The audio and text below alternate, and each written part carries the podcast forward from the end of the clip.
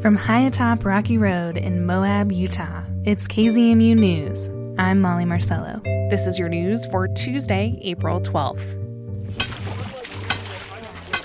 A small group of people are wading back and forth across a stretch of Pack Creek near the La Sal Mountains. They're about a quarter mile downstream from the Pack Creek Day Use area, where a fire started last June. It burned through this channel and back up the mountain, covering about 9,000 acres in a few weeks. All right, we're gonna let her rip. Now, crews are hoisting what looks like a giant metal volleyball net across the creek. Looking good. That's Daniel Lay, a hydrologist with the Manti La Sal National Forest. Installing steel netting across Pack Creek in two very specific locations, that's all his idea. I learned about these nets from research done in California. In California, they've set up a lot of these in the fires around Los Angeles, and it proved to be really effective in catching sediment and aggregating the, the channels back up to where they should be.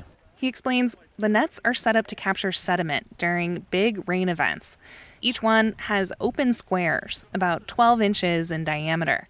That means water can still flow through them while they capture sediment. And so these steel nets are to capture larger sediment at first, and then that larger sediment captures finer and finer and finer over time, and it becomes more stable itself, and it doesn't really rely on that net. It's essentially analogous to a beaver dam. Lay explains that when fire tears through a channel like this one, it burns vegetation.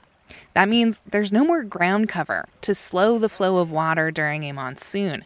Combine this with hydrophobic soil, which happens after fire, and you have some problem areas. So, this last summer, we had some pretty serious debris flows up to um, 1500 CFS. And what happened is that it scoured these channels and created these deep vertical incisions up to anywhere from 10 to 15 feet in some spots. And what that does over time is that it drops the gradient of the stream. And that can put infrastructure like the nearby road at risk. So, the nets. If you do a bunch of these nets across the entire channel, um, you can essentially restore the, the, entire channel system to the previous stages. Um, so that's our goal over time. Right now, it's just a test piece with a couple nets because that's all the funding we had. The funding came from a local t shirt campaign created by Moab locals. The shirts were designed by a local artist with an image of the La Sal Mountains. Over 500 were sold, raising $6,000 almost exactly the cost of this two steel net experiment. Yeah, we moved the funding that came from public donation as a result of the fundraiser last summer through our organization to get it to the Forest Service. Jeremy Lynch is with the Southern Utah Wilderness Alliance's stewardship program. The program teams up with public land agencies across the state to do conservation work. Lynch explains that SUWA purchased the materials as directed by the Forest Service and rustled up the volunteers here today. And so we've been working with this office for a long time, and this was a great opportunity to do something locally. A lot of our projects end up being down in the Bears Ears region. We've done actually quite a bit of work up in the La Sals, but this was an opportunity to work kind of within the community and pull people from the community to come out, which is something we love to do. You're going to want like over here in this drainage here, like this is a willow. One of the volunteers is Cara Doranwind, who's often working at the intersection of revegetation, water, and fire. As she takes a break, she's getting ideas about potential re-veg projects. So you could just take a bunch of these, uh-huh. bundle them, and make what's called a wattle.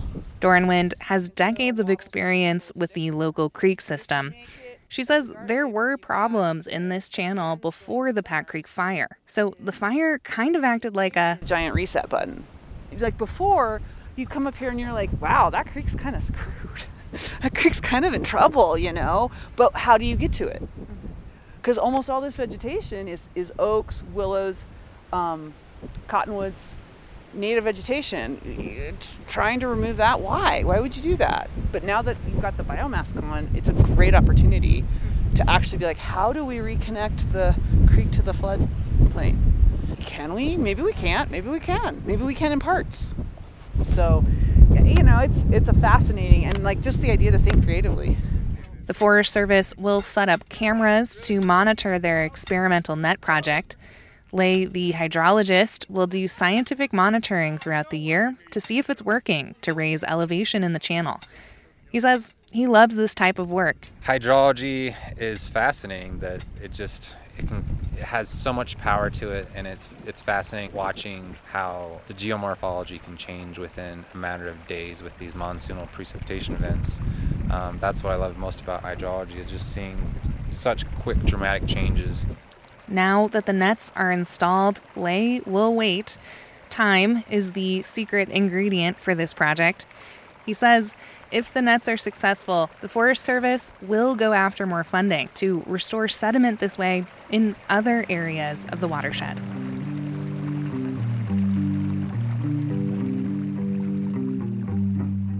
Speaking of fire, the U.S. Forest Service will spend more than $131 million to help reduce the risk of wildfire across the West.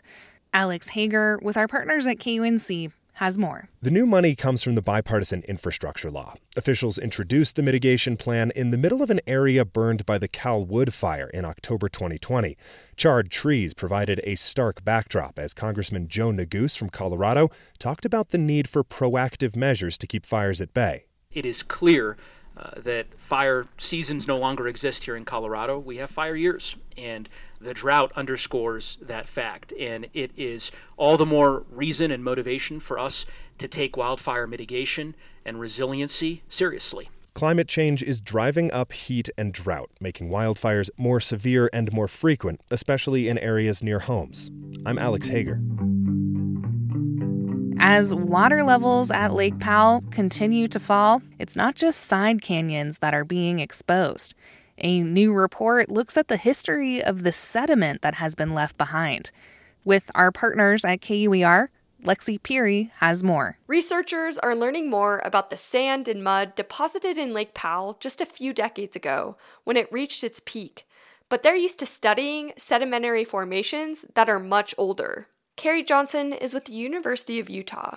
She says the sediment is so recent, they know exactly what the water levels were. If we're going back and looking in deep time, you know, millions of year old rocks, we're kind of guessing at what the formative conditions were. But here we know what the formative conditions were down to monthly scales or better. Understanding how sediment has moved into the landscape will help with future management of the area. Scott Hynek is with the United States Geological Survey. This is kind of one of the keys to managing this sediment in the Colorado River system now, because if we have permanently lower lake levels, all of this sediment is going to be moving out of the system and into new places. Johnson adds it's humbling to study how people have shaped the landscape in and around Lake Powell. Lexi Peery, KUER News. This report comes from our partners at KUER. And that's the KZMU News for Tuesday, April 12th. Get your community powered journalism Monday through Friday at noon and 7. You can also find KZMU News anytime online at kzmu.org or wherever you listen to podcasts.